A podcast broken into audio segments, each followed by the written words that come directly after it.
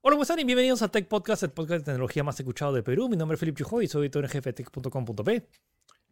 Hola, ¿qué tal? Mi nombre es Gino y soy editor web de la web de tech.com.p. Y hoy vamos a hablar acerca de Donald Trump y ahora que quiere prohibir casi, quiere prohibir TikTok en Estados Unidos y quiere prohibir a Tencent y quiere prohibir un montón de cosas de todo lo que tenga que ver con China. Así que vamos a hablar, este es nuestro tema principal.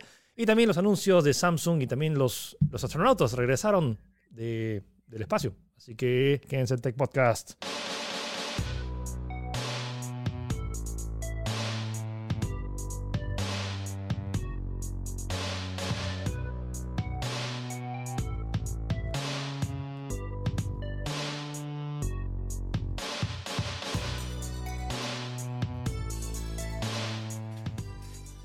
Ok, Gino, arrancamos con la conferencia, la esperada conferencia de Samsung, que presentaron todo un ecosistema de productos desde su, su esperado y ya ultra filtrado Galaxy Note 20 eh, y Note 20 Ultra. Como que ya, como que lo, lo, del anunciado ya no había nada sorpresa. Eh, sí, es una pena porque creo que últimamente está que se pone bastante común filtrarse no solo poco, sino gran parte del contenido que se va a presentar tanto en videojuegos como en tecnología, pero igual hasta que se presenta no sabemos algunos detalles, como por ejemplo el... Comentas que esta vez hemos, tenemos dos teléfonos. Creo que lo principal definitivamente ha sido el Note 20 y el Note 20 sí, Ultra. Resumen rápido del evento. O sea, fue un evento digital desde Seúl, Corea. Lo chévere es que al parecer sí fue en vivo. Entonces los, todos estaban presentándolo eh, y había gente conectada en, simultáneo, gente saludando.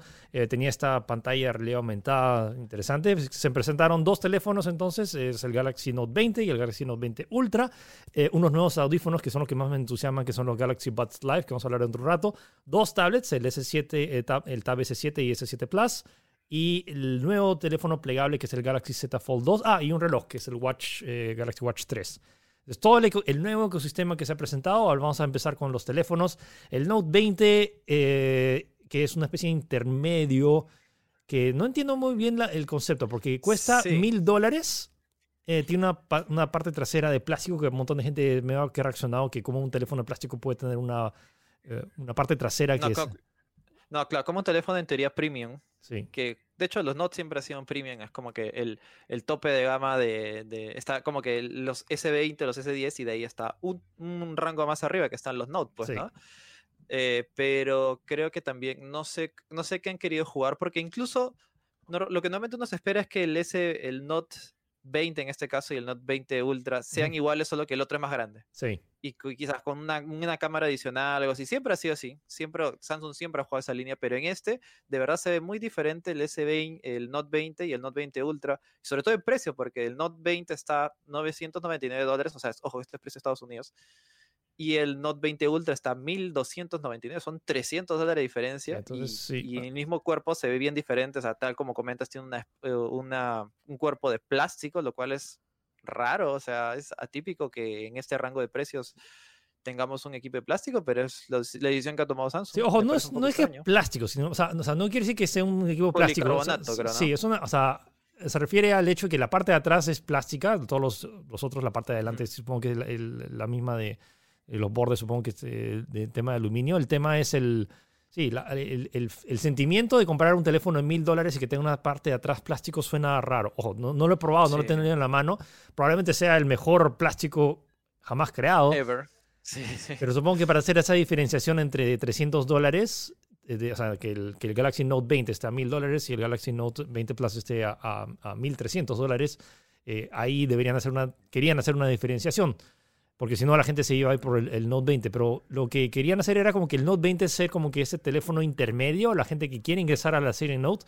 Pero tampoco 1000 dólares no es una barrera tan accesible Exacto. que digamos. Sí, sí, sí, tampoco es tan bajo que digamos, pero bueno.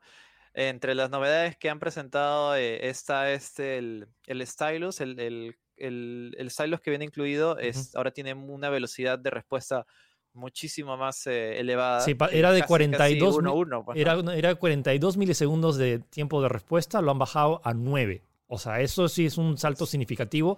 El único que más o menos tenía algo similar era el, el Apple Pencil. Entonces ahora el sentimiento de escribir en la pantalla desde ya, que era bastante aceptable en, el en todos los notes anteriores, incluso en el, Note 10, pero esta vez en el Note 20 es como que esta es la, si, si usas el, el stylus para escribir, es la mejor sensación que sientes de verdad que estuvieras escribiendo encima de la pantalla.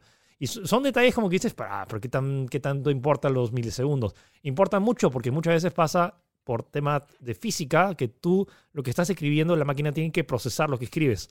Y lo loco que acá Samsung lo que está haciendo es prediciendo cuál va a ser tu siguiente punto de trazo. Movimiento. Entonces eso te eh, lo, lo calcula en tiempo real y por eso es que puede reducir considerablemente y darte una mucho mejor sensación de que realmente estuvieras escribiendo encima de la pantalla, más el soñito de, de como si estás escribiendo con lápiz que te da un Toda la gente que lo ha probado dice que es el mejor sentimiento que ha tenido en un smartphone, sobre todo que el Note siempre está caracterizado por eso. Aparte de eso, eh, las cámaras son similares a las, al menos el del S20 Ultra son muy similares a las del S20 Ultra, que de hecho es el que tengo acá. Eh, pero han reducido un par de cosas. Por ejemplo, ya no tiene el super zoom de 100x, sino ahora el S20 Ultra solo tiene 50x eh, de zoom. Y que honestamente. Igual es bastante. ¿eh? Igual es un montón. Y honestamente, muy poca gente realmente toma. O sea, era, oye, mira, puedo hacer hasta 100 zoom de X. Pero si luego ves las fotos, honestamente lo utilizable realmente solo era hasta 50.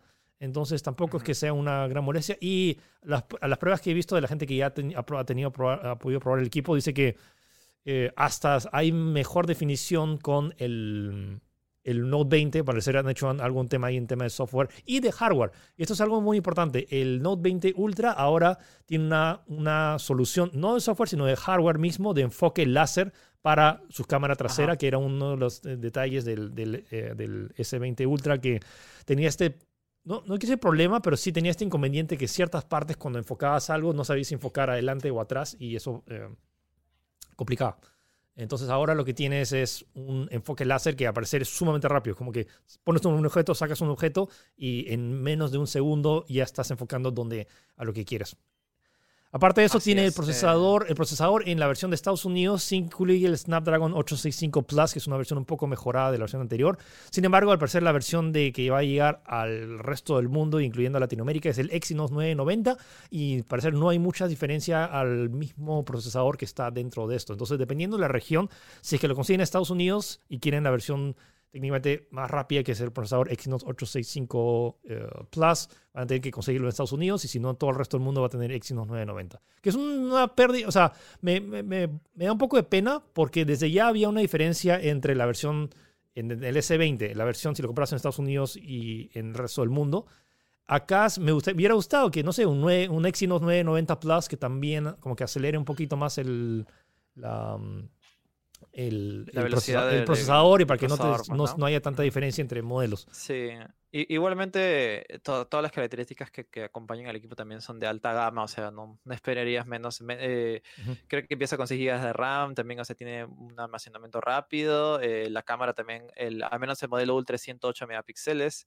O sea, es algo que se esperaría del creo que los Notes siempre se consideran el powerhouse, ¿no? Es como que estos son equipos todoterreno que tienes una duración de batería enorme, puedes hacer todo sin que se despeine, ese tipo de cosas. Ahora hay que ver también temas de batería, porque tiene, a diferencia de este que tiene 5000 mAh, este tiene 4500, el S20 Ultra, entonces hay que ver qué tanto rinde. Y aparte que también tiene una pantalla igual de grande que el S20 Ultra, vamos a ver si es que el, no sé, el, tema de rendimiento, eh, han podido optimizar el procesador para que no consuma tanto y también tiene la misma pantalla de 120 Hz y además la han mejorado incluso más. Ah, algo así, es el primer teléfono que tiene el nuevo eh, vidrio Gorilla Glass que lo hace más resistente tanto a golpes y a, rayones y bueno, ah, eh, que es el, primer teléfono en la industria en, tenerlo. Entonces vamos a ver ¿Qué tal? Bueno, entonces ya saben los precios, mil dólares por el Note 20 y 1.300 dólares por el Note 20 Ultras. Y ya están en la preventa y se lanzan el 21 de agosto en Estados Unidos. Acá Perú la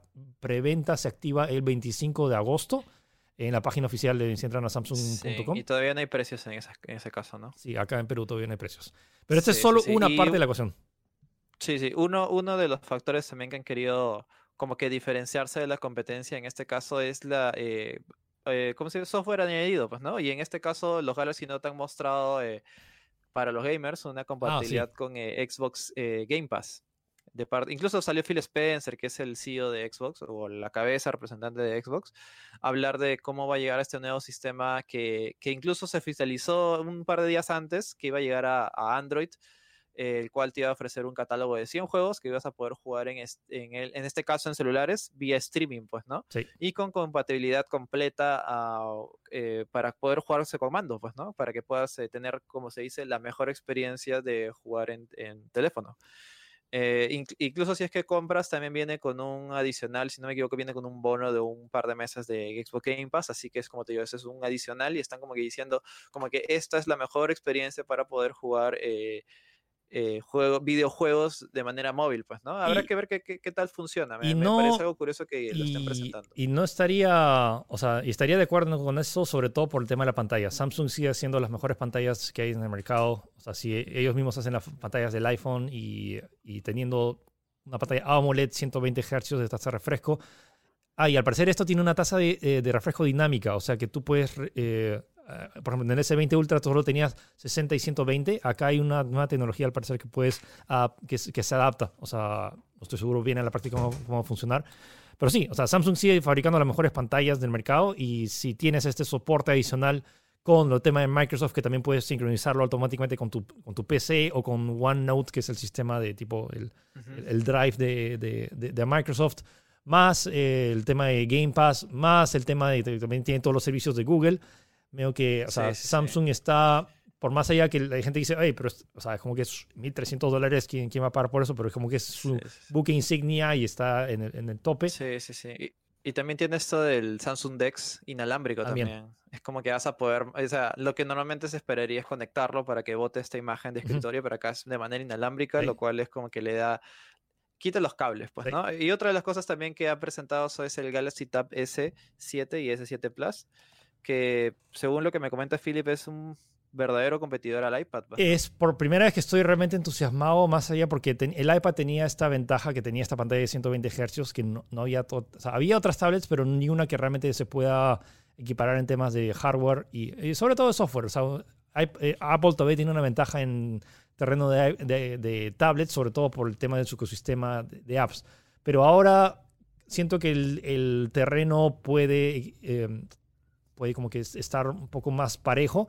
Considerando esta Tab S7, tiene unas especificaciones bien altas, el mismo procesador, eh, este sí viene eh, con el Snapdragon 865 Plus, al menos en todas las versiones que, que- que- que van a ver, hasta donde sé, y tiene una pantalla de 120 Hz, más el stylus, el soporte que también tiene el tema de esto de, de que puedes escribir encima, eh, una mega batería y esta sincronización, que si tienes un Galaxy Note y el Tab S7 y tus audífonos, puedes como que sincronizarlos todos. Ah, y también tu teléfono, tu, tu reloj, perdón. Entonces, pues eh, este ecosistema que hace tiempo que Apple está como que tiene lo suyo, esta vez siento que Samsung ya tiene todo lo para, para decir, hey, ya estamos acá, estamos no solo a la par, sino que también en muchos aspectos estamos que su- superándolo en temas de eh, temas adicionales. Y ahora ya, si tienes una super pantalla de 120 Hz, uno de los mejores procesadores que hay actualmente en, en cualquier dispositivo Android, eh, de verdad me entusiasma. O sea, es, es de verdad la, es esta tablet que dice, ok, si utilizaría una tablet Android, esta sería la, la alternativa. En, ca- en caso, por ejemplo, no, no, no estés utilizando un iPad. Sí, según lo que he visto incluso la gente que es artista y le gusta dibujar con tabletas de dibujo, es como que no es una mala opción, o sea, no suena nada descabellado que te Claro. compres una tablet, ya sea un iPad o en este caso esta Tab S7, como para poder dibujar debido al, al nivel de precisión que tiene el lápiz, es, es único y hasta incluso en algunos casos superior a lo que uno esperaría de una tableta de dibujo convencional que se conecta a la computadora, pues, ¿no? Y creo que también está mejorando el software, así que creo que es una buena alternativa. Y hablando de eso, lo del Samsung ahí- Dex, o sea, que, este, que esto mismo puedas, esta tablet la puedes utilizar y conectarla a un dispositivo más grande y también tiene este keyboard que lo puedes colocar y tiene también esta parte de atrás que sirve de trípode. Hay, presentaron varias cosas con la tablet que realmente me entusiasmaron. O sea, y no pensé entusiasmarme por una, una- Yo pensé que ya el Note y la tablet de, de Yapa. No, hone- honestamente estoy entusiasmado bastante con esta tablet. Y aparte de eso, presentaron el nuevo, el Galaxy Watch 3, eh, con un nuevo diseño que el cuerpo es igual de grande, pero han agrandado la pantalla y achicado ciertos detallitos, incluyendo eh, esta, el crown. que No, estoy el margen. no sé cómo se llama este, este- esta- Claro, el, este círculo. el anillo. ese, El pues, anillo. ¿no? Este anillo que giras. Ujú. Lo han achicado y bueno, tiene un montón de, de características y también temas de, de poder hacer monitoreo. Y eso me llamó la atención, de que estaba en este, este concepto de cómo la tecnología ahora es más esencial que nunca. Y me, me chocó mucho esta, esta, esta foto o este mini video de una mamá consultando a su médico a través de una tablet por su hijito. Entonces, que, o sea, una mamá con su hijo en, eh, sentado a su costado, consultando a su médico, y ahí te pones a contar, oye, es cierto, o sea, es cierto, y estamos en un punto en el cual el tema de teletrabajo y, hacer videoconferencias ya no solo es temas de trabajo, sino también de salud. Y el reloj es otra alternativa también para medir. Ojo, no es que tu reloj sea como que, ah, digas, eh, como que ya me mido la presión y estoy todo ok, pero sí es un indicador porque si, si, te, si pasa algo. Pues no, no mucho más que decir que sobre. Eh, sí, sí, sí. Y creo que, al menos en el caso de Watch 3 es como tal como comentas, este diseño es mucho más estilizado, pues, ¿no? Y se complementa con, con, lo que se con lo que se ha presentado. Y bueno, también están los Galaxy Buds, Buds Live, que parecen unos frejolitos, sí. pero... Parecen los, los frejoles que le vendieron a... Lo que vendieron le vendieron a Jack para que plante la, la, la planta gigante, para que llegue a la tierra de los gigantes. Eh, están, pero están... Me, Tres palabras, Ginos. Eh, cancelación activa de ruido. Son cuatro ya, pero cancelación activa de ruido. eh, Eso, la tecnología de cancelación activa de ruido es, una, es lo más mágico que ha sucedido en temas de audio y audífonos y por fin está llegando a los, a, los Galaxy y también eh, el cuerpo es mucho más grande, lo cual significa que técnicamente va a sonar mejor, va a tener mejores bajos y, también estoy bastante entusiasmado y, tener, Esa, y tener esa interconexión. Y lo loco es que tienen estos micrófonos. Entonces puedes, por ejemplo, escuchar eh, cosas adicionales. O sea, si alguien te llama, o, o, sea, prefiero, no te llaman en el teléfono, sino como que te dicen, oye, Philip, te, te, pasan la voz, automáticamente detecta que si quieres escuchar algo externo sin estar cortando y poner pausa a tu música. Sí, sí, sí. Y tal como comentas, el sistema de cancelación de ruido, ojalá que esté a la altura del, de, los de Sony, pues, ¿no? Que ellos son los, los referentes en el mercado. Y nada, mejor cosa que así hay más alternativas. Y ojo, están, creo que el precio de Estados Unidos es 180 dólares, que son, es más económico que los de, los, de los Buds Plus de, de Apple, que están 250 dólares. Así que vamos a ver qué tal. Y la última sorpresa, no fue tanto sorpresa, porque también veo que se había filtrado, pero sí, una cosa es ver la foto y otra cosa es eh, verlo en persona, o sea, no en persona, sino como que realmente lo que se puede hacer. ¿no?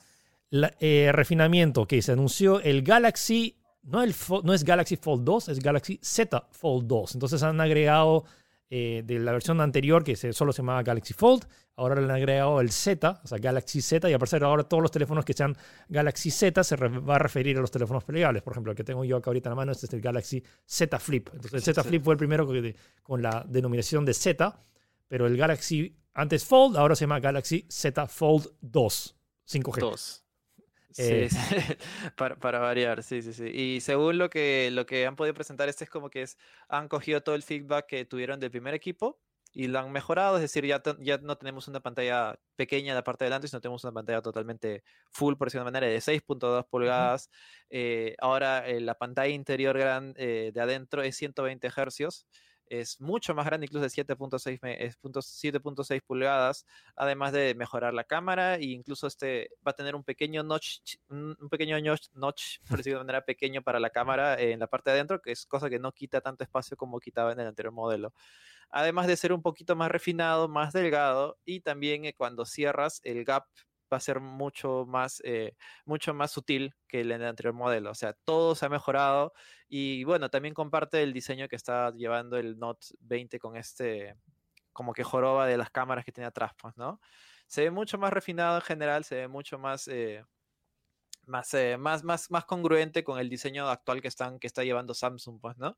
De momento este no tiene precio y tampoco tiene fecha, pero está ahí, está como que ya por lo menos ya han dado el primer paso y, y parece que Samsung ya va, o sea, el Z, el Fold y el Z Flip no han sido experimentos, de hecho son una nueva línea de productos que están de cara al futuro, al futuro próximo de Samsung, no sabremos si será full, full plegable o no, pero lo mismo empezó con el Galaxy Round, si no me equivoco, que era un Galaxy que tenía una pantallita curva, No, ese fue. salió como un experimento. No, era el Note Edge, Galaxy Note Edge. Note Edge, claro, claro, claro. Que salió como un experimento y al final terminó estandarizándose en todos los, en todos los equipos futuros de Samsung. Así que quizás pueda pasar algo parecido con estos. A, mí me sorprende. cada, iteración va mejorando. A mí me sorprende que hayan refinado tanto el modelo en relativamente tan poco tiempo. En un solo año hayan quitado, o sea, uno, que sí, que la, que la pantalla chiquitita del Fold inicial, eh, que era el concepto, pero ya ahora que tienes todo... sí, eh, pero ahora que ya hayan reducido todos los bordes, que hayan incluido ahora una pantalla de 120 Hz en la parte interna, eh, que, que, sea plegable y que también sea de vidrio, Em, o sea, que literalmente es el vidrio más delgado que hay, que, que porque lo puedes, lo, puedes doblar. También, debe ser el mismo, el mismo que está usando el flip, pues, ¿no? Hasta, hasta creo que es incluso más, más avanzado, porque he visto ahí en el video también del el tema de la bisagra, de la tecnología que se, que se utiliza y cómo lo probaron y cómo está de esta idea de, al parecer, cada vez que abren la, la nueva bisagra, la nueva bisagra se autolimpia de cualquier tipo de partículas posibles que puede, le puede entrar. Sí, sí, sí. Eh, Sobre todo ese tema de la bisagra, porque recuérdate que el, el, Fold, original tuvo todo este problema enorme con devolver los equipos, todo eso que le quitó como que ese momentum que tenía de no nueva tecnología como la plegable, pues, ¿no? Qué bueno que no se hayan rendido y estén impulsando la marca. Quizás por eso le han puesto el Z Fold como para quitarse, quitarse un poco este mala experiencia que no tuvieron con puede el ser. anterior, pues, ¿no? Y, pero me, o sea, me entusiasma, no estoy seguro si lo vaya a utilizar porque uno, me huele que va a ser un equipo bastante caro y no estoy seguro si todo, todavía no estoy seguro si estamos listos para teléfonos plegables, pero me entusiasma el potencial y que Samsung lo esté haciendo. Eh, porque y, y, siempre dice, ¿para qué no, no voy a comprar? Demasiado caro esto. A mí también me parece un teléfono y yo estoy entusiasta, pero estoy entusiasmado por probarlo para saber qué cosas se vienen en el futuro. O sea, yo estoy entusiasmado de, de probar, por ejemplo, este que es el Galaxy Z Flip, las posibilidades que te da una pantalla plegable, que no lo, no lo internalizas hasta que realmente cuando lo tienes en la mano dices, oh, para esto servía y que lo quieran o no, ya, esto es ahorita los ya, prototipos, cuestan más de 2 mil dólares, pero eventualmente van a este, ir bajando de precio poco a poco hasta que el, tu teléfono de gama media o de gama entrada podría ser un teléfono plegable, quién sabe. O sea, la gente no ha pensado que cuando se lanzó por primera vez en el, primer iPhone dijeron, ah, ¿quién va a pagar 500 dólares por un teléfono? Por un teléfono, sí, sí. Bueno, y ahora todo el mundo tiene una, una versión del, del, iPhone original. Bueno, todos se copiaron del iPhone y ahora nómbrame un smartphone que no se, no, se parezca al, al, iPhone. Entonces ya pues está... No, el iPhone revolucionó la industria, eso es un hecho, es innegable. Y entonces este tema, por más allá que es una idea loca y ahorita es un tema caro, eh, nunca descarten. Siempre está la tecnología que parece loca e inalcanzable, al final termina siendo la tecnología del día a día de acá. Vean, vean este, este podcast de acá a 10 años. Sí que, sí que seguimos. sí, sí, en Tech, eh, cuando celebre Tech 20 años. 20 años, exacto. es verdad, este, este año estamos cumpliendo 20, 20, años. Ok, bueno, eso, esa fue la presentación. Gino, ¿qué te pareció a ti? Sí, en realidad creo que bastante. O sea, creo que lo del Z Fold era, no se esperaba. Yo creo que esperaba todo lo demás, pero este no. Y sobre todo que, tal como comentas, que muestren resultados ya tan rápidos en tan poco tiempo. Eh, habrá, habrá, que, habrá que esperar igualmente contigo. lo que más curiosidad me causa es estas diferencias tan notables entre el Note 20 y el Note 20 Ultra. Pero habrá que ver ya cuando salgan reviews y todo, a ver exactamente cómo se portan, pues, ¿no? Pero creo que dentro, del, dentro en general, bastante eh, esperable todo lo que ha presentado. Sí, Solamente lo de Z Fold lo más. Sí, a mí lo que me interesa es el tema de que están impulsando el tema del ecosistema de Samsung y que que se, lo he sentido más maduro que nunca. O sea, en todos los servicios que ofrece y todos los beneficios adicionales que, que comparado y esto del Game Pass también, pues, ¿no? Para y, y, sí, y todas estas, estas alianzas que permiten pequeños detalles, por ejemplo, esto del Game Pass, que también tiene YouTube Premium eh, de, de, arranque, y todos estos pequeños beneficios que son extras adicionales que al final sí te, te da un plus, un, un plus más grande. Bueno, falta poco. El primero de septiembre vamos a tener más detalles de, Galaxy Z Fold 2 en, otro, en otra conferencia eh, por separado. Y bueno, recuerden, si están interesados, los equipos en Estados Unidos empiezan a vender el 21 de agosto y la preventa acá en Perú empieza el 25. Todavía no hay, no hay fecha, pero bueno, pueden ir a la página y preregistrarse para ser uno de los primeros. Hablando acerca de los primeros, ya, por fin llegaron la misión, la primera misión de una empresa privada, SpaceX. ¿Se acuerdan de todo hace, unos meses que lanzaron a dos astronautas al, espacio? hacía tiempo, creo que desde el 2011 no se enviaba a gente al espacio. Y bueno. Desde suelo americano, claro. Desde suelo americano. Y por fin SpaceX, la empresa de Elon Musk, envió a dos personas y ya llegaron. Sí, sí, volvieron al mar, eh, llegaron eh, con, eh, bueno, aterrizaron por decirlo de manera en el mar. después de 19 horas de viaje, la misión Demo 2 finalmente ha completado su objetivo desde, desde su lanzamiento original, que era quedarse 62 días en, el, en, el, en la estación espacial, lo cual es un éxito. Básicamente, este es, es una actualización a lo que hemos comentado, a lo que hablamos esa vez, cuando que hicimos podcast también, de acuerdo, recuerdo eso de, ese lanzamiento que fue histórico y esto ya certifica oficialmente de que SpaceX puede mandar gente al espacio. Eh, y devolverlos. Eh, claro, y devolverlos, y devolverlos sanos y salvos. Así que esto marca el inicio ya de algo mucho más interesante. Ya, ya con todo esto concretado, imagino que ya habrá mucha más, más interés en, en, invertir en esta nueva... Eh, nuevo sueño quizás de, explorar la galaxia, ¿no? Me parece muy emocionante esto. Sí, y algo que también es algo nove no novedad, eh, se anunció que Mulan, la película que se iba a estrenar en marzo de este año en cines, pero por todo, el tema de la pandemia se tuvo que retrasar y se siguió retrasando y luego se retrasó de nuevo hasta que Disney ha decidido lanzar la película en su plataforma de Disney Plus. Pero ojo, no es no es como muchos pensaron de que, oh, oh, entonces Disney Plus, me suscribo y ya estoy. No, esto es un, es un, va un, poco, un paso más allá porque parece va a ser el nuevo modelo de negocio. Si tienes una película en la cual has invertido 200 millones de dólares, eh, tu suscripción de Netflix tal vez no baste, o tu suscripción a Disney Plus tal vez no baste. Entonces ahora lo que van a hacer es, aparte, para ver la película, hay ciertos cines en el mundo que van a estrenar la película y puedes ir a verla normal. Pero para esta película vas a tener que pagar, o sea, aparte de tu suscripción a Disney Plus, vas a tener que pagar 30 dólares adicionales para comprar el acceso a esa película. Sí, igual 30 dólares suena bastante, pero según lo que me han comentado, lo que pude escuchar incluso el mismo Bruno, en Estados Unidos la entrada al cine está 20 dólares aproximadamente. O sea, sí es algo caro, una diferencia de acá. Así que 20, 30, teniendo en cuenta que lo van a ver toda la familia en la casa, es como que no, no es que estás comprando descabellado. y además estás comprando la película, es decir, se queda en tu, en tu biblioteca. No estás rentando ni alquilando. Así que, eh, tal como le comentaba Philip antes de empezar, esto me parece un movimiento muy, muy grande, porque este es prácticamente, como decirlo, un, un globo sonda para ver cómo reacciona eh, el público ante eh, este estreno con estos precios. Si es un éxito, yo creo que esto puede ser el punto de inicio de un cambio fundamental y enorme para el mundo del cine. Es que, por ejemplo, ahorita, lo que va a pasar ahorita empieza con Mulan, pero ¿qué tal Black Widow, que está, en, está pendiente, todas las otras películas... sí, y todas las películas que están, o sea, más allá de las series que se deben anunciar, las, series, por ejemplo, sí estaban planeadas para streamearse, eh, las series de, de, WandaVision y de Capitán América y, Falcon, eh, pero ahora va a ser eh, que las películas del cine se estrenen en Disney Plus y tengas que pagar la entrada. Pero lo loco es que sí, o que no, está, no es pagar una entrada, es pagar por la película y la puede ver cuanta gente esté en tu casa y, y la puede ver cuantas veces quieras. Sí, mira, igual yo creo que Disney ya de por sí está, o sea, uno, está arriesgando mucho y yo creo que de por sí ya está perdiendo algo de dinero. En realidad, desde que no se estrenó en marzo, ya estaba perdiendo dinero esta película.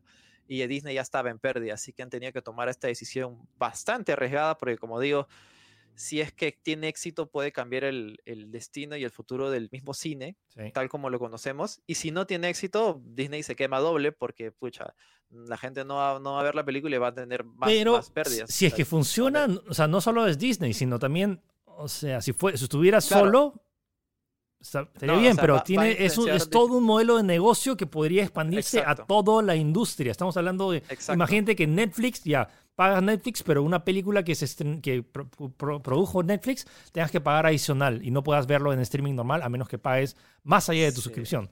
Entonces, esto podría revolucionar, o sea, cambiar toda la industria. Sí, sí, igual hay que tomar en factor muchas cosas. O sea, definitivamente yo creo que esto es medianamente viable en en Estados Unidos y quizás en Europa, pero no sé qué tanto acá por el factores como la piratería. O sea, O sea, tú, sabes que apenas salió Mandalorian, se, se pirateó ahí mismo, el mismo día, así que no sé cómo será esto. Por eso digo que es muy arriesgado lo que están haciendo. Eh, ojo que es el 4 de septiembre es lo que se va a, va a hacer este estreno exclusivo con este sistema, que los cuales ellos están diciendo que es algo único y probablemente irrepetible, pero como digo, si es que los resultados son buenos, definitivamente lo van a repetir. Eh, y también acompañó esta noticia porque esto se dio en una especie de conferencia eh, mostrando sus resultados económicos de que Disney Plus va a llegar a Latinoamérica en noviembre, lo cual era algo ya eh, que ya se necesitaba, sobre todo. Se, en esta época, se sabía que iba a lanzarse, pero no sabía el, mes exacto. ¿Cuándo? Y se, se, rumoreaba que iba a ser octubre, pero ya, bueno, eh, Bob, el otro Bob, no Bob Iger, sino el otro Bob, que es el, es el presidente de Disney, dijo eh, que se va a expandir. Entonces, en noviembre, espérense todos, porque ya llega eh, Disney Plus a Latinoamérica. Antes que me pregunten a cuánto va a estar, todavía no hay precio oficial, porque bueno, cada país de Latinoamérica tiene un precio diferente dependiendo del tipo de cambio. Pero para que tengan de referencia, en Estados Unidos, Disney Plus cuesta 6 dólares 99 el mes o 69 dólares eh, anuales. Entonces, Supongo que sacan el cambio, si están en Perú, multipliquen eso por 3.5 y más o menos van a tener un aproximado de cuánto costaría la membresía. Es, es, barato, 7 dólares, me parece barato para lo que ofrece. Ah, hay que ver, o sea, dependen, también tienen que ver su catálogo. Creo que ofrece una semana gratis de ese que quieren probar eh, cuando llegue. Y sí, bueno, hay un montón de gente que ya lo está utilizando, utilizando VPN, pero bueno, eh, la libertad de poder utilizar normal, o sea, desde, tu, desde cualquier dispositivo, eh, Disney Plus en noviembre ya llega para todos en, Latinoamérica. Así es. Y, hablando de esto, ¿qué onda, con esto? ¿Más? Claro. ¿Qué onda con esto? Otra de las noticias que dieron que hablar eh, justamente en esta misma conferencia de presentación de resultados económicos es que Disney ha anunciado otra plataforma de streaming adicional a la ya existente de Disney Plus. Oye, Gino, Gino, ya, oye, párala, ya, ya. Netflix, Amazon Prime, eh, Hulu, Crunchyroll, Disney Plus, ahora Star. Sí, sí, ya eh, pues sí, es que me imagino que también, como te digo, eh, ahorita están, todo el mundo está aprovechando lo del streaming y ya sencillamente como que Disney ciertamente tiene éxito porque si no me, si no me equivoco, anunciaron que tienen 60 millones de usuarios, algo, algo que es un número increíble teniendo en cuenta que ellos esperaban llegar a ese número en, cinco años. O sea, es como que en cinco años pensaba llegar a ese número y ahora me imagino que por la pandemia también habrán, habrán eh, incrementado y aumentado muy rápido estas expectativas de, venta. Ahora, ¿Qué es Star? Star es esta plataforma adicional que según lo que comenta Disney es eh, todo lo que no entra en Disney Plus, incluyendo contenido menos familiar, por decirlo de una manera, o más adulto. Así que eh, yo creo que está bueno, porque incluso ellos, ellos comentan que va a reunir en su catálogo eh, producciones de canales como ABC, FX, Freedom y además algunas producciones de las productoras como Searchlight o 20th Century Studios, pues, ¿no? Así productos que no irían, que uno no esperaría ver en Disney Plus va a entrar en, este, en esta Star, en esta plataforma que va a estar, así de simple, pues, ¿no? Bueno, hay, hay que estar atentos. No hay más detalles. No hay más detalles, no sabe ni precio, ni fecha, ni nada, pero ahí va a haber otra, pues, ¿no? Así que... Bueno, hay que estar atentos a los detalles. Y hablando de detalles, un detallito chiquito. ¿Qué es esto? A ver, según lo que, lo que está pasando en Japón es que han estado construyendo un robot Gundam de 18 metros. Y eh, es curioso porque todas las semanas hay noticias de que se, se están mejorando ese tipo de cosas. Pero pues, ¿no? ya ha dado su primer paso, sus primeros pasos, y es como que, eh, por si acaso, mide 18 metros. ¿eh? No es poco, 18 metros. Sí, sí, sí, es bastante, sí, sí, sí. y nada, es como que el sueño de pilotar un robot mismo Evangelion, bueno, en este caso Gundam, parece que está cada vez más cerca de ser una realidad, pues, ¿no? Es como que alguien, alguien tenía que hacerlo y los japoneses obviamente han sido los primeros. Eh, es curioso, el, tal como comento, el robot mide 18 metros de alto, pesa 25 toneladas y eh, bueno, tiene dedos articulados movibles. O sea, es totalmente una, eh, como se dice, una maravilla de la ingeniería. Hay que ver, hay, que ver cómo más va evolucionando y si ya empieza a correr, no sé, pues, ¿no? Pero ahí está, es una noticia curiosa, ¿no? pueden ver el video en, en, Tech, eso sí, en, la web de Tech está el video, como da sus primeros pasos así como bebé, ¿no? Sí, mira, estaba caminando bebito. Ya, regresando a, Netflix. Eh, ahora que, si quieres ver Naruto, bueno, aunque no hay Naruto Netflix, ¿no? Pero bueno, si quieres ver tu serie y, las primeras temporadas. y quieres como que no quieres, o sea, quieres escucharlo al toque rápido y, o menos, por ejemplo, te tienes que hacer un trabajo para la universidad y no tienes tiempo para ver la película en tiempo normal, puedes verla en un 25% más rápido o 50% más rápido con la nueva aplicación una, no, con eh, una actualización del app de Netflix en la cual básicamente aumentas o, o, desaceleras la velocidad de reproducción. Desaceleras, sí, sí. Personalmente yo no soy muy fan de esto. Yo, creo que, o sea, mi, mi, mi, mi, visión personal es como que ver una película acelerada es, es, es, una catástrofe para mí, no, no, no lo aceptaría, pero bueno, ahí está para los que quieran ver eh, quieren, tienen esta posibilidad, pues, ¿no? Y justamente algo así, una, comentando algo rápido, esto supuestamente ya estaba en pruebas de hace unos meses y los mismos eh, directores de cine dieron su, pusieron su grito en el cielo porque les parecía que esto iba en contra de la visión artística de las películas. Así que es bastante polémico, pero bueno, eh, la opción se está habilitando de manera gradual creo que todavía no está disponible en nuestro país, pero eventualmente llegará ya que es algo que han oficializado el mismo Netflix. Ah, bueno, en el peor caso, a la gente que quiere disfrutarlo lo ponen en 1X nada más. Esto me huele que es para, para personas que están apuradas.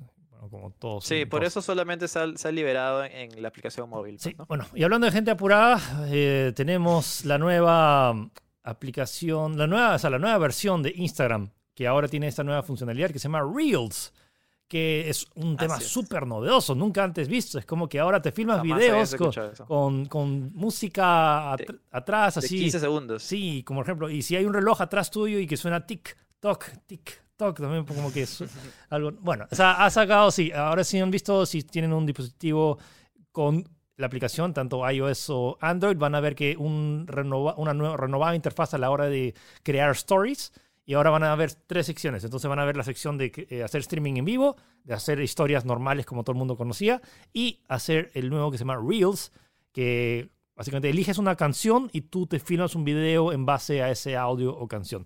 Y no estoy seguro bien cómo lo están diferenciando, o sea, lo estoy probando, pero tampoco... Eh, ahora, hasta ahorita creo que tus Reels, lo que equivaldría a tus TikToks, se publican igual en tus stories. Así que no han creado un sistema paralelo, simplemente han creado como que esta división de, herramientas para crear lo mismo que se crea en TikTok, con filtros. Claro, Lo, han, lo han integrado dentro de Instagram. O sea, por ejemplo, si tú creas Reels, van a aparecer en tu perfil principal. O sea, aparece fotos, videos de Instagram TV y otra pestaña adicional en la cual aparecen los Reels y se almacenan de ahí de esa manera. Y tal como, bueno, tal como dijo Philip, o sea, esto es una no, no, sé si quiero decir la palabra, pero es una copia bastante evidente de lo que está haciendo TikTok, pero de la mano de, Facebook, pues, ¿no? Eh, no es la primera vez que Instagram... no es la primera vez que, que, que, Zuckerberg hace eso así de manera descarada, o sea, 15, videos de 15 segundos, puedes agregar audio, puedes agregar video, puedes agregar eh, música, y bueno, cuenta con todo. La, la gran, la gran, el gran diferencial que está teniendo Instagram en este caso es que va a tener todo el catálogo de música que ya tiene disponible en sus stories y va a tener eh, las funcionalidades de realidad aumentada que también ya tenía integrado el sistema de, stories y también va a poder usar los stickers, esas, esas cosas que también tenía el sistema de stories. Así que eh, ahí tienen estos reels. Eh, si es que no quieres hacerlo, si quieres ver nada más ahí en la sección de búsqueda, en, en la lupa de, de la interfaz de Instagram, puedes ver todos los reels de los demás y va a tener la misma lógica que si la gente scrollea y ve el tuyo y le da likes, vas como que viralizarse automáticamente. Eh, poco más, es como que estas, según bastantes analistas, esta es como que la primera competencia seria a TikTok. Y creo que, tal como le comentaba Philip, llega en un momento crucial porque TikTok está pasando por todo este problema eh, con Trump, que ya vamos a hablar un poco después. el tema Pero ahí está Instagram Reels, lo pueden probar, lo pueden ver creo que también se, no, se va a venir un, una nota especial para Tech también la próxima semana, así que ahí tengan, estén atentos. Eso y ya, pasamos notas de videojuegos al toque, noticias, la noticia como que nos ha, hoy, hoy viernes que ah, estamos grabando, gran sorpresa, Rocksteady, los creadores de la genial trilogía, bueno, son cuatro juegos, pero ellos hicieron la trilogía de Batman Arkham, Arkham Asylum, Arkham City, Arkham Knight, y después de cinco años de silencio están anunciado que han anunciado que van a anunciar el 22 de agosto, eh, van a revelar su nuevo juego de Suicide Squad. O sea, sí es un juego de Batman, pero al parecer va a haber Batman. Y lo loco es que la imagen que de promocional aparece Superman. Y es la primera vez que vamos a ver a Superman en un juego, bueno, desde eh, Injustice, pero como que poder jugarlo en una campaña hace tiempo que no lo veíamos. Así que va a ser interesante volver a ver, o sea, cómo Rocksteady te permite jugar como Superman. No se sabe cómo va a ser el juego, pero... Sí, sí, sí. Es más, ni, siquiera sabemos si se va a poder manejar a Superman, pero a mí me emociona saber algo nuevo de Rocksteady porque tal como le comentaba Philly también antes de empezar, los juegos de Rocksteady de Batman son juegas. son juegos. Si no los han jugado, de verdad, la trilogía de Arkham Knight, o sea, Arkham, Arkham Asylum, Arkham City y Arkham Knight son unos de los mejores juegos de Batman jamás creados, creo. Sí, sí, sí, totalmente, totalmente buenos. Y se va a presentar el próximo 22 de agosto. Tengan, eh, apunten la fecha en el evento online de DC Fandom. Esto y esta foto que estamos viendo acá, que es un mando que se sería la versión oscura, la versión negra del DualShock. Entonces, el mando DualShock de PlayStation 5, que es Ah, no, no es el DualShock, perdón, es el DualSense. Es el DualSense. Perdón, es el DualSense. El DualSense de PlayStation 5, que antes estaba en color blanco y negro, acá básicamente es el color negro y blanco. Es como que es, es, lo mismo, pero al revés. Entonces, en lugar de tener los botones. Eso de, como para la gente que quería ver el color en mando negro, ahí está. Esta foto se ha filtrado de un sistema. Eh, ¿cómo se dice? De un proceso de certificación el, cual tiene que pasar cualquier producto en Estados Unidos. O sea, es el tema de certificación que miden y que aprueban de que todo, está ok y que el mando no, te va, no le va a cortar la mano a tu hijo si es que, si es que Te va a pasar corriente, una cosita, ¿no? Sí, ahí está. Solamente eso para que lo vean, el mando en negro. No hay mucho. Entonces, pero, hay, pero ha, ha desencadenado todo este rumor de que van a lanzarse aparte de diferentes tipos de mandos, también diferentes tipos de consolas con diferentes patrones de color, porque no a todo el mundo le ha gustado el blanco con negro, otros prefieren un tema más clásico como todas las otras plays que, se han lanzado, desde la Play 2, que Play siempre ha sido negro por default. Bueno. Así es. Ah, Ahora lo, lo, lo, que también ha, han actualizado esta semana que eh, han liberado detalles acerca de cómo serán los funcionamientos de los accesorios de Play 4 en la PlayStation 5.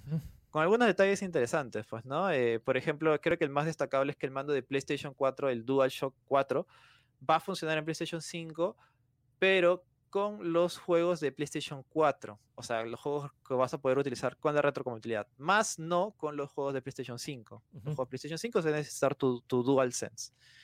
Eh, eso y algunos detalles, como por ejemplo con los, eh, los mandos eh, y gamepads licenciados, estos de juegos de pelea, sí van a funcionar solo con, solo con los juegos de PlayStation 4, pero no con los de PlayStation 5. Es un poquito, un poquito confuso. Y los headsets inalámbricos, como por ejemplo los Platinum y Gold que han sacado hace poco, sí van a funcionar con PlayStation 5. Sí, y eso, Y, que contrasta con la filosofía de Microsoft, que luego al día siguiente del anuncio de, de, de Sony dijo que sí, lo, que los mandos de Xbox One eh, la Xbox Series X sí van a ser compatibles con Xbox One y viceversa, así que... Viceversa. O sea, si tú tienes tu mando de Xbox One, lo puedes jugar en la nueva consola, y si tienes un mando de nueva consola, puedes jugarlo en la, en la, antigua consola, y también conectarlo a lo que quieras. Entonces, eh, Sony medio que trata de como que medio exclusivizar y dice, ok, para jugar juegos de PlayStation 5 necesitas un mando de PlayStation 5. Y si tienes tu mando de Play 4, puedes jugar los, mandos, los juegos de Play 4 en la Play 5, pero no puedes jugar los juegos de la Play 5. Xbox dice, no, no puedes jugar con todo. Si tienes tu mando de acá, lo juegas con este, con este, con este, con este. Eh, igual eso es positivo porque creo que lo que normalmente uno esperaría es que no funcione el mando y ya, pues, ¿no? Como, Tal como pasó de Play 3 a Play, 4. y de Play 2 a Play 3, pues, ¿no? Sí, sí, sí. Eh, Pokémon. ¿Qué, noticias de Pokémon? Querido y adorado juego Pokémon Espada y Escudo se ha convertido en el, en el tercer juego más vendido de la historia de la saga Pokémon. Lo comento esto porque es bien curioso, ya que, ya sabes, porque este juego ha sido bastante criticado en redes debido a su aspecto gráfico y diferentes cosas, así que, pero bueno, miren, ahí está, es el tercer más vendido con 18.20 millones de, unidades. Y la gran sorpresa acá también es que Animal Crossing New Horizons ha vendido 22 millones de copias en tan solo cuatro meses. Ha sido un éxito arrollador. 22 millones de copias. O sea, el The Last of Us 1 vendió 17 millones. Que te hacía. Y esto, sí, esto lo ha vendido en solo cuatro meses, de verdad es, es brutal. Qué broma, qué Que es, un, es una saga de juegos que no sale desde, desde, Wii, creo, ¿no? Porque no estuvo en Wii U. No hubo un Animal Crossing en Wii U. Pero estaba, el, estaba el de 3DS, en New Leaf. ah, eh, claro, sí, sí, sí. Entonces, pero igual, o sea, es. es sí, sí, sí. que Animal Crossing haya vendido. Bueno, también llama a un público poco, un poco más amplio, pero igual sorprende, 22 millones. Y, es, curioso que haya sido todo este, este número en plena pandemia, en, plena crisis de, y cuarentena. Es casi pues, un tercio de los usuarios de Switch, o sea, hay 60 y algo millones de usuarios de Switch y tienes 22 millones de copias de Animal Crossing vendidas. ¡Wow! es, un montón. Sí, sí, es...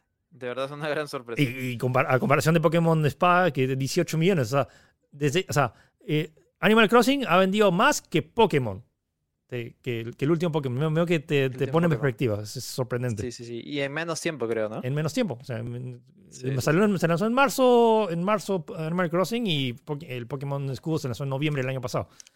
Eso es bueno, creo, porque significa que le van a dar más soporte a Animal Crossing, que es un juego que, es muy, muy bonito. No, lo tengo pendiente de jugar algún día. Lo tengo que hacerle reseña. El problema de ese juego es que no lo juegas un ratito. Tienes que jugarlo todos los días para realmente saber la experiencia y a veces no, a veces no me da el tiempo. Ok, bueno, eh, ya, eso fui por noticias de hoy, pero vamos a hablar acerca de todo el tema de Trump que ha generado un montón de controversia y vamos a hablar acerca de todas las posibles aristas y todo lo involucrado de, de la batalla de Trump con China. Así que quédense en Tech Podcast.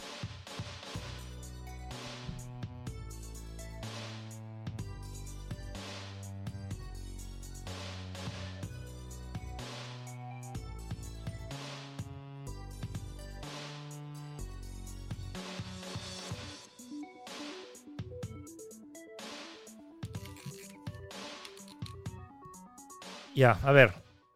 Ah, vamos por partes, porque este tema es delicado y al mismo tiempo complicado eh, por todo, los que, todo lo que involucra. Creo que mucho, eh, creo que partimos desde el punto de que ya creo que el mundo, bastante personas están al tanto de toda esta guerra que tiene Trump eh, o que está declarando la guerra a China y todo el tema de privacidad. Y uno de los casos más sonados fue todo el tema de Huawei, de que los prohibió porque no querían temas que decían que Huawei era, eh, eh, estaba espiando en el... En eh, estaba espiando y todo el tema y que no más que tenía que ver con el tema de tecnología 5G, pero al mismo tiempo terminó afectando a todo su mercado, su mercado de móviles porque ahora todos los teléfonos de Huawei no pueden cortar con los servicios de empresas de Estados Unidos, incluyendo Google y Microsoft y varias otras. Entonces, eh, este tema se ha ampliado. Y pandemia o no pandemia, Trump sigue con su guerra contra China. ¿Cuál es el nombre que le ha puesto a toda esta campaña?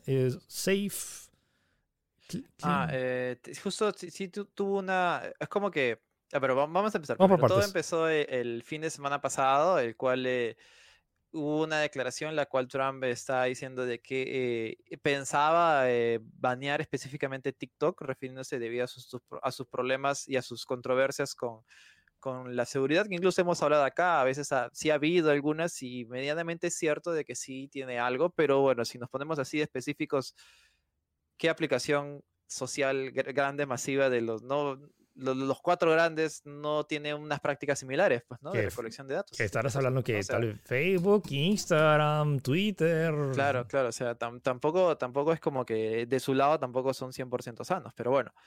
La cosa es que empezó a decir esto y al mismo, un, par de, un par de días después se reveló de que Microsoft estaba en planes para eh, comprar TikTok y de alguna manera así salvarlo del posible o supuesto veto que iba a hacer, iba a hacer Trump al aplicativo. Lo, lo, lo que aclarar esto de que no es que no es que ellos vayan a comprar a comprar TikTok en todo el mundo. Ellos van a comprar solamente las operaciones de TikTok en Estados Unidos, Microsoft. Es el plan que ellos tienen para poder justamente uno eh, llenar el hueco que ellos tienen el, de la falta de un aplicativo fuerte, porque ellos no lo tienen más allá de sus aplicativos de producción, que son Office y todo eso, un aplicativo social no lo tienen y creo que ellos han estado buscando siempre esta alternativa de posicionarse ahí, no la han podido lograr ni con Nokia ni con nada, siempre han querido hacerlo, pero nunca han llegado.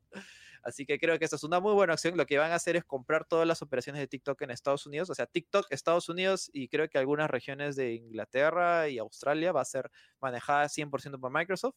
Y incluso eh, ellos iban a poder eh, según lo que ellos comentan, eh, trasladar todos los datos de los servidores de China a servidores de Estados Unidos, relacionados solamente a clientes de Estados Unidos, a clientes de que ellos manejan. Así como para, ya sabes, limpiar el nombre de TikTok y por si acaso la información ya no está en China, está en Estados Unidos. Así que eso está bien. eh, eh, esos, esos, esos, de, esos por un lado, y por el otro, eh, Trump está eh, e, ellos comentan en su misma nota de prensa Microsoft que han estado en conversaciones directas con Trump para poder hacer esto. Es como le están pidiendo permiso acá al hombre para poder hacer, eh, promover ese tipo de acciones. Y el mismo Trump ha declarado totalmente, de forma totalmente abierta de que ellos buscan, si es que se da esto, va, va, TikTok va a poder seguir eh, funcionando en Estados Unidos y que también buscan ganar dinero con esta transacción porque eh, le están haciendo el favor a, China, a favor a TikTok de poder existir dentro de Estados Unidos.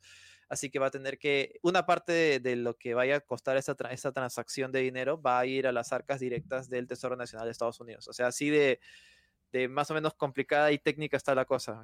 Trump quiere ganar de un lado, quiere que sea de Estados Unidos. Eh, Trump quiere ganar por, por donde sea, donde, por donde sea. sí. Eh, siento que es, es su discurso que siempre ha dado de más cuando me acuerdo cuando todo el tema de Huawei, que más o menos que el patrón menos que se está repitiendo, dice como que le preguntaron, ¿y cómo se vería ese trato para Estados Unidos? Ah, se vería súper bien para nosotros. Entonces como que Trump no, no, puede perder en ni uno. O sea, todo lo que tiene que hacer tiene que ser a favor de Estados Unidos. Entonces supongo que esta, o sea, le, le complace a Trump decir, ay, si Microsoft compra esto, entonces encima nos beneficiamos porque va a haber esta estas ganancias van a, van a ir para la eh, Esto fue inicios de semana, eh, de ahí pasaron un par de días y Trump amenazó directamente, indicando, amenazó, por o sea, diciendo, no había firmado nada, diciendo de que eh, iba, iba, iba a poner una fecha límite a TikTok para venderse hasta el 15 de septiembre. Si no se vendía, iba a ser totalmente vetado y bloqueado a Estados Unidos. Ahora, no sabemos, hasta ahora no, no, no, aclaran cómo va a poder ser este supuesto bloqueo. O sea, va a ser por IP, no va, a eliminarlo de Google Play, de App Store, no se sabe pero esto fue sencillamente una especie de amenaza directa que como estaba hablando, pues, ¿no? Como siempre le gusta hablar a Estados Unidos. En todo, en, mientras eso pasaba, China respondió diciendo de que no se encontraba muy a gusto de lo que estaba pasando con, con todo esto, que, que ellos consideran a TikTok, bueno, no consideran, es en realidad uno de los grandes puntos fuertes que tiene China y la aplicación es una de las más, de las que más ha tenido eh, popularidad, ha sido un boom brutal en estos últimos años, por decir de una manera, así que no estaba de acuerdo con este supuesto robo, robo entre comillas, que le están dando a una de sus compañías más importantes en Estados Unidos, diciendo de que van a, no van a ceder ante la presión de alguien como Trump. Eh, y ya sabes, tensionando más esta, tensión, obviamente, de, entre ambos países, pues, ¿no?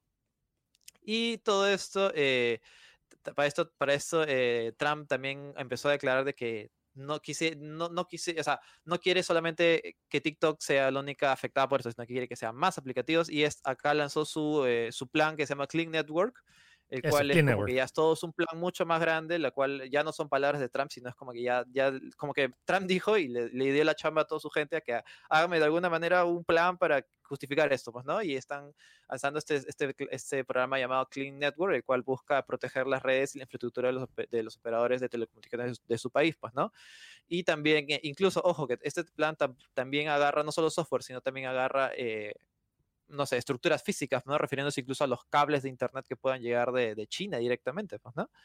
Y a todo esto tuvo una, eh, ¿cómo se dice? conclusión de momento, eh, ayer, si no me equivoco, en el cual ya Trump eh, firmó un decreto oficial, el cual indica de que TikTok y WeChat, que es, otro aplicativo que metió, ha metido en el saco, tienen hasta el 20 de septiembre oficialmente, ya no el 15, el 20, para cerrar los tratos que tengan que cerrar con, con empresas estadounidenses, en el caso de Microsoft, o serán vetadas completamente de Estados Unidos. Entonces les han dado 45. Todo el desarrollo de cosas que han pasado. Sí, es, sí, es, ah, o sea, es un breve resumen de algo incluso más complejo. Y se, se vuelve más complejo porque, ok, TikTok veo que se entiende, o sea, eh, todo el tema de la red social y que un montón de jóvenes, un montón de jóvenes van a estar reclamando por el hecho que no van a poder utilizar. Y hay gente, hay TikTokers de Estados Unidos que ganan un montón de dinero y que si le quitan el acceso, todo su público o sea, va, a, ser de otras partes del mundo, pero ya, o sea, tampoco es, va a ser complicado utilizar la app. Entonces, por una parte, espero que no se, se, genere esto para no afectarlos, pero ya, incluso si que se banea esto, lo que me, lo que preocupa son las ramificaciones de todo esto.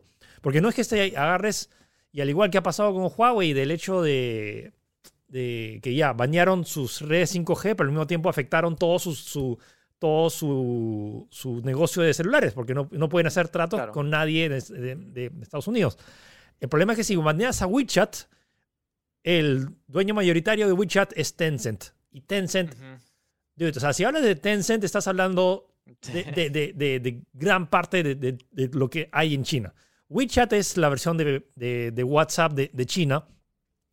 Y, y, por WeChat se transfiere muchas más cosas que en WhatsApp. A lo que me refiero es, la gente en China no puede vivir funcionalmente si no tiene una cuenta de WeChat, porque a través de WeChat te comunicas, mandas fotos, mandas dinero y, es, y está anexada tu cuenta bancaria y cuando compras una casa, tú te conectan por WeChat y tú tienes tu código QR de WeChat. Los mendigos en China mendigan a través de su WeChat. Es su código de WeChat. Si quieres transferirle un, 10 centavos, lo transfieres a través de WeChat.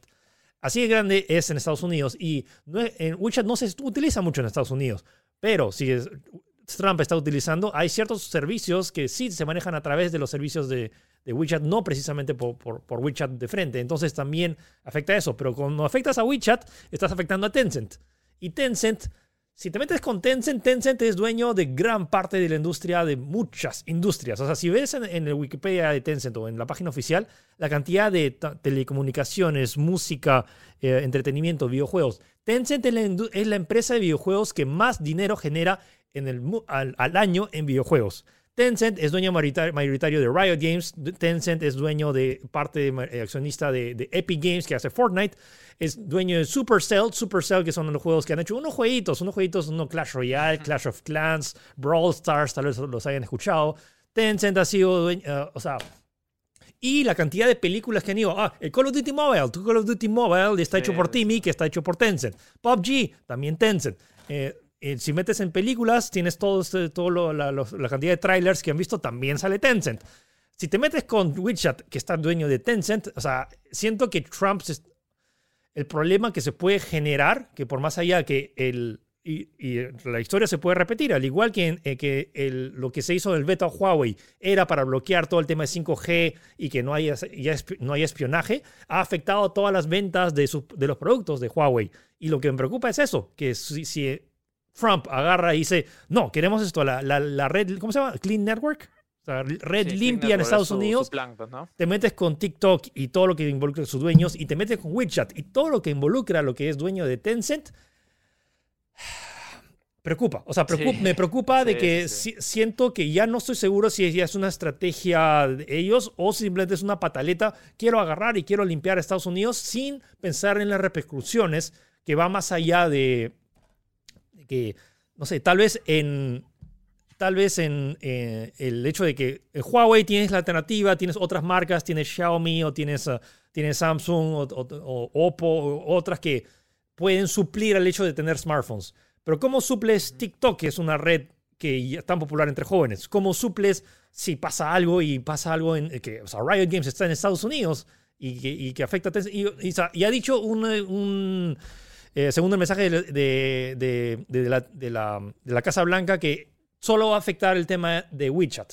Eso es lo que ha dicho la Casa Blanca, que como que solo va a afectar para transacciones de WeChat, que se, que, se entiende si es en base al plan, pero no estoy seguro si que puede solo prohibir eso sin afectar otros aspectos de, de, sí, Sí. Y, además, como digo, tampoco está claro cómo van a hacer este bloqueo, o sea, no, no se entiende. O sea, el bloqueo específicamente se refiere a que no va a haber transacciones monetarias.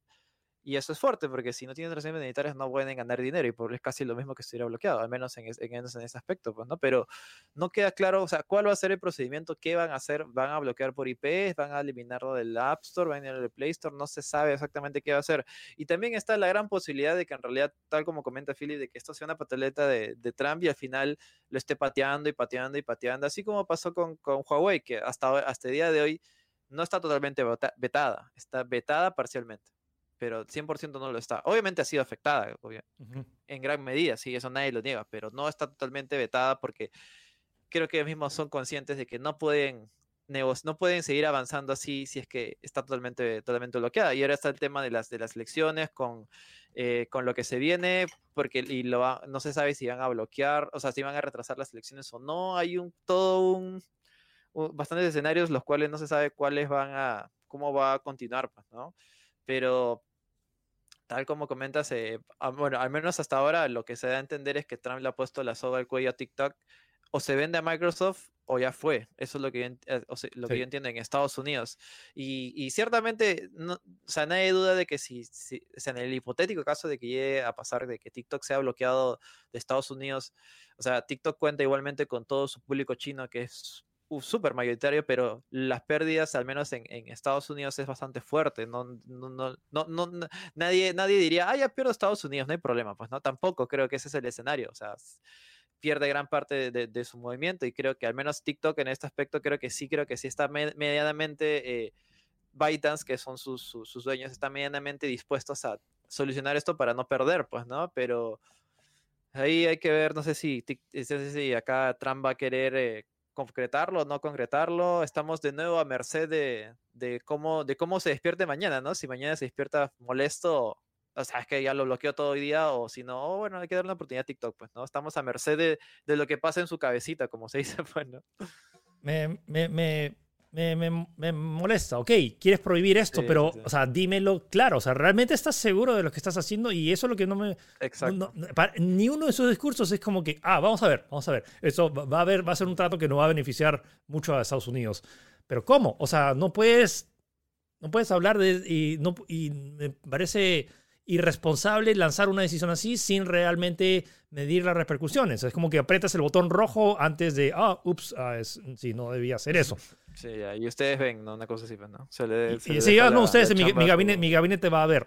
Y eso es lo que sí, y siento que ha pasado, y, temas incluso más serios. Olvídate, olvídate de TikTok, olvídate de WeChat, o sea, todo el tema de la pandemia, todo cómo se ha manejado el tema de la pandemia, de que no, eso va a pasar un rato, en, en, en, julio ya estamos de vuelta a esto y se van a ir de nuevo los cines y ahora hay unos, una cantidad de rebrotes sorprendentes, o sea, sorprendentes y atemorizantes eh, por todas las, las, no acciones que está tomado.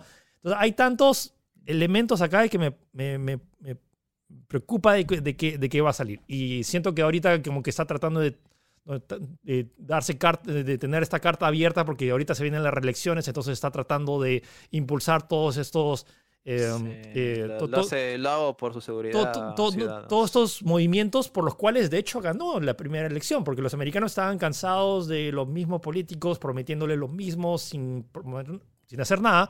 Y Trump eh, sí está haciendo cosas, pero siento que las consecuencias de sus acciones desmedidas, simplemente porque le provocó Em, o sea, y si realmente estaba preocupado tanto por esa seguridad, ¿por qué no lo hizo hace tantos años antes, antes de que y TikTok Es curioso que si nos ponemos así de específicos, eh, Trump ganó por todo este escándalo de Cambridge Analytica en Facebook. Por toda esta supuesta infiltración de datos. Sí, no, no, quiero meterme en política, pero es un tema de redes sociales que tuvo que ver. O sea, y está comprobado con, con, documentos y todo este tema de la manipulación. Y, y además, creo que esta semana también se saltó un grupo de eh, grupo no sé cuántas cuentas que también están impulsando el tema de la campaña de reelección de Trump. Entonces, sí tiene que ver. Em, y me preocupa de que, de que sí está preocupándose de la seguridad y la privacidad. ¿Cómo se llama este, este, documental que ya hemos recomendado que está en Netflix de Cambridge Analytica? Eh, The Big Hack, el gran... The Big Hack. Sí, eh, The Great Hack creo que está. The Great Hack, sí. Eh, sí. Sí, sí, sí. Eh, es un documental justamente, al menos en la última parte que estamos hablando de cómo con un sistema de filtración de datos y todo, al menos en Facebook se impulsó la campaña de Trump para que prácticamente gane. Pues, en Estados Unidos es, es mucho más... Sí, de nuevo recomendamos mucho esto para que entiendan la situación y lo complejo que puede ser y que esto ya sucedió ya hace varios años, que es el tema de... En, ya me acordé, en, en español se llama Nada es privado. Entonces busquen Nada es privado en Netflix y en una hora y media van, van a enterarse de la complejidad que básicamente dice que ahora por redes sociales ya no podemos tener elecciones democráticas porque ahora todos los números son modificados a través de redes sociales. Eso es lo que dice el documental. Entonces vean eso, el tema del impacto de las redes sociales y que esto tiene que ver con eso. Y bueno, ya no, no quiero hacer. Probablemente esta semana se vaya desarrollando más. Eh, vamos a ver si en este ultimátum que le he dado. o sea, en el, en el peor de los casos, en 45 días vamos a tener realmente eh, indicios reales de. O sea, resultados reales de que si realmente qué tanto va a ser la prohibición. Porque ya dice, se va a prohibir, pero ¿cómo? ¿Cómo? Sí, repercusiones ¿Cómo, ¿Cuál? O sea. ¿Cómo lo hacemos? No Bueno, e igual nos gustaría mucho también eh, leer o escuchar sus, opiniones, así que se pueden dejarlo en los comentarios, sería eh, súper útil. Interesante. Para relajarnos un rato, ya vamos a pasar a recomendaciones de esta semana. Eh, esta semana, este fin de semana, se activó la beta para, para el nuevo juego de Avengers que se lanza en septiembre. Entonces, esta es la beta cerrada primero para PlayStation 4 y luego se lanza para todas las plataformas. Y lo interesante es que la beta incluye regular contenido. La beta, que una beta tenga 20 misiones de, entre historia y campaña. Y, ¿20 misiones? Sí, es un montón. Wow. ¿Eso cuánto, cuánto, cuánto dura? O sea, la, campaña de historia te, son dos misiones de historia que son tipo hora y media y luego tienes misiones que puedes jugar con otros usuarios y que o sea, y el contenido de la beta no es poca. Entonces. han, eh, querido, han querido mandarse para que la gente quede claro exactamente qué es este juego. Eh, ¿Tú alguna vez jugaste la beta de Destiny? Como que hace tiempo que no sentía algo así, que es un evento grande, que sabes que es grande porque, uno, lo está haciendo Square Enix y tiene a todos los Avengers. Y es, un, es el juego que muchos querían. O sea, es un juego donde puedes jugar con Iron Man, Hulk, Capitán América, Black Widow, y, Kamala. Entonces, como que ya con todo eso. Y se agrega. Ah, la noticia que esta semana también se. que el PlayStation va a recibir en exclusiva a Spider-Man. Entonces, ah, la, entonces eh, este fin de semana la beta cerrada de PlayStation está abierta. La próxima semana se abre la beta abierta de PlayStation y la beta cerrada para Xbox y PC. Y luego la siguiente semana se lanza la beta abierta para todos. Entonces, eventualmente todos van a poder probar el juego. Y sugiero que lo prueben. A mucha gente creo que le va a gustar. A otra gente tal vez le va a parecer repetitivo. Y a otros le van a encantar y otros lo van a odiar. Pero lo bacán es que esta beta les da el acceso para que lo prueben y ustedes mismos den su opinión, que esto es bastante importante. Personalmente me ha sorprendido. O sea, yo pensé que iba a ser más genérico y todavía a pesar que es repetitivo, pero como cualquier otro shooter, eh, me acuerdo que en Destiny, o sea, Destiny en particular es, es repetitivo por el hecho de que vas y peleas contra enemigos. Y disparas. Y disparas. Pero eh, si te gustan los Avengers, siento que este juego te podría llamar más la atención y que al menos no siento que sea un mal juego y que y tiene un harto potencial. La historia me ha sorprendido porque tiene mucha más, mucho más desarrollo de historia de lo que esperaba siendo un juego de este tipo. Lo bueno es que el juego lo puedes jugar solo. O sea, siempre tienes que estar conectado online, pero puedes jugarlo todo solo o también con amigos. Entonces te da todo este, este... El juego es bastante grande porque si consideras que normalmente solo se enfoca en un personaje, por ejemplo, un juego de Spider-Man solo controlas a Spider-Man. Pero acá controlas, puedes elegir tu Avenger y está chévere. ya, a ver, tú, Gino, ¿qué recomiendas? Ah, ya. Uh, Umbrella Academy Season 2 eh, ya se estrenó la semana pasada. Eh, si no han visto la primera temporada, también de hecho la recomiendo mucho. Es este familia disfuncional de superhéroes. ¿Tienes que ver la, temporada 1 para entender la 2? Sí, en esta sí, obligada. Pero como te digo, la 1 tampoco, tampoco tiene pierde. Esta segunda temporada me ha sorprendido en algunos conceptos que eh, toca temas curiosamente actuales, pero me imagino que esta serie se grabó antes de que pasaran, así que me parece una coincidencia bastante curiosa eh, cómo han logrado empalmar estos sucesos con lo que está pasando en el mundo real. Eso me ha sorprendido mucho y sobre todo que no se siente que hayan sido forzados en la historia. Se siente muy natural, de hecho, el mismo contexto histórico de lo cual están pasando. Eh, tiene, tiene algunos temas ahí bien, bien curiosos con respecto al, por ejemplo, al asesinato de JFK, cómo juntan con toda esta especie de conspiración ah, y está relacionado a su llegada de ellos en ese tiempo, porque es como que viajan en el tiempo, eso es lo se ve en el mismo tráiler. Eh, y de verdad me ha sorprendido mucho. Eh, siento que igualmente maneja algunos tropes evidentes que pueden pasar en historia de superhéroes. Pero aún así el resultado es muy positivo, o sea, siento que la serie tiene este muy buen balance entre misterio, comedia y acción. Siento que es esa, esa serie bien especial. no puedo decir que es una serie súper seria, súper deprimente, no, para nada. De hecho, tiene un, tiene un componente bastante cómico, incluso en algunos momentos en los cuales no esperarías que fuera cómico. Y este, y este misterio de cómo van a solucionar esto o volver a su tiempo o salvar al mundo va, va, a, va a suceder, me parece que está muy bien hecho. Y tal como digo, la segunda temporada, si es que le gustó la primera, creo que la segunda está eh, al mismo nivel que la primera. No diría que es mejor ni peor, está al mismo nivel, es igual de buena y me parece algo muy positivo lo recomiendo mucho. Si no han visto la primera, también la recomiendo mucho. Creo que. Y bueno, y si, han visto la primera o la segunda mm. y no han visto el cómic, vean el cómic, que también está muy bueno y es muy chévere ver las diferencias, porque hay muchas diferencias del cómic al, al, al, producto al producto este audiovisual de Netflix que van a notar y van a decir, oh, mira, qué interesante, no sabía que en el cómic era así, ese tipo de cosas. Pues, ¿no? En general, The Umbrella Academy creo que está en su mejor momento, creo que estuvo top ten en varias, desde que se estrenó. Es, bastante buena, lo recomiendo mucho. Yo voy a recomendar, y no sé si tanto que recomendar, o sea, el juego que recomiendo por juego, eh, Horizon Zero Dawn, que es uno de los, era uno de los exclusivos más chéveres que tenía PlayStation 4. Digo era porque ahora ya no es exclusivo, ahora está, eh, ya se lanzó en PC y se ve, se podría ver mejor. Y siento que el port... Yo creo que se ve bien. se ve bien, o sea, no, no, puede decir que el juego se ve feo, pero considerando de lo que se puede lograr en la PlayStation 4 y la PlayStation 4 Pro, siento que el juego pudo haber estado mucho mejor optimizado para PC. A pesar de que puedes tener resolución nativa 4K, eh, incluso en una supercomputadora con un Core i9 y una RTX 2080 Ti, el juego no corre a, una a, una, a un frame rate. Tiene varios bajones de, de calidad notables. Y por más allá de que el juego sea el mismo, porque no han agregado, o sea, lo bueno es que te viene en un paquete bastante, o sea, te viene el juego completo más la expansión y está solo 87 soles creo que en Steam, lo cual es, es, como 30 dólares, o sea, por la mitad de precio obtienes el juego completo que está a 60 dólares en Play 4 más su expansión, más todas las opciones de características, pero no han agregado nada nuevo, simplemente la opción de poder tener eh, mayor tasa de refresco, soporte y, frame rate ilimitado, pero la el port mismo de la optimización del juego no está tan bien hecho. Y es curioso porque un juego reciente que también se lanzó en PC es Death Stranding, que también era otro exclusivo, que utiliza el mismo, motor gráfico, que es el, el Decima Engine.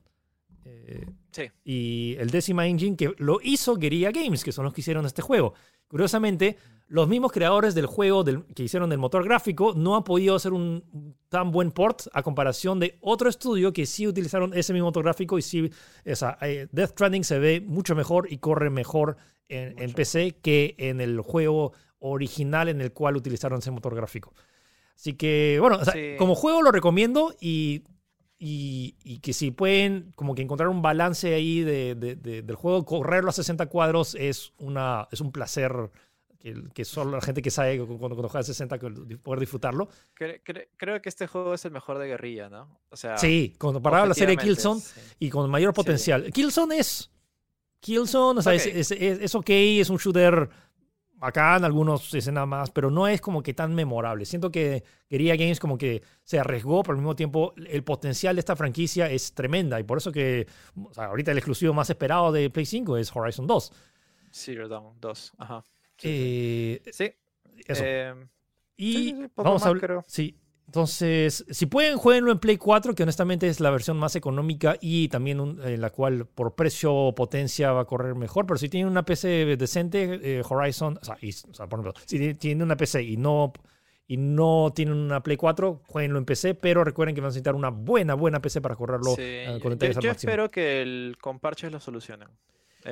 Yo también. No, sé, si este juego lo han, lo han tercerizado a un port o el port lo ha hecho la misma guerrilla, pero tengo esperanzas de que se arregle por parches. Y hablando de parches, sí, el, juego del, el juego de la semana. O sea, olvídate de Horizon. El juego del mes, creo, de la temporada, creo. ¿ah? O sea, en su primer día, en su primer día en Play 4, un millón y medio de personas lo estuvieron jugando. Para hacer una franquicia nueva, completamente que nadie conocido, que un millón y medio de personas se lo bajen, eh, es decir algo. Sí, y, en PC también ha sido un éxito total en, Steam. Este juego se llama Fall, Guys. Eh, básicamente es, ¿cómo decirlo? Es una eh, carrera de stands mismo, esto es guerra, pero los cuales juegan 60 personas.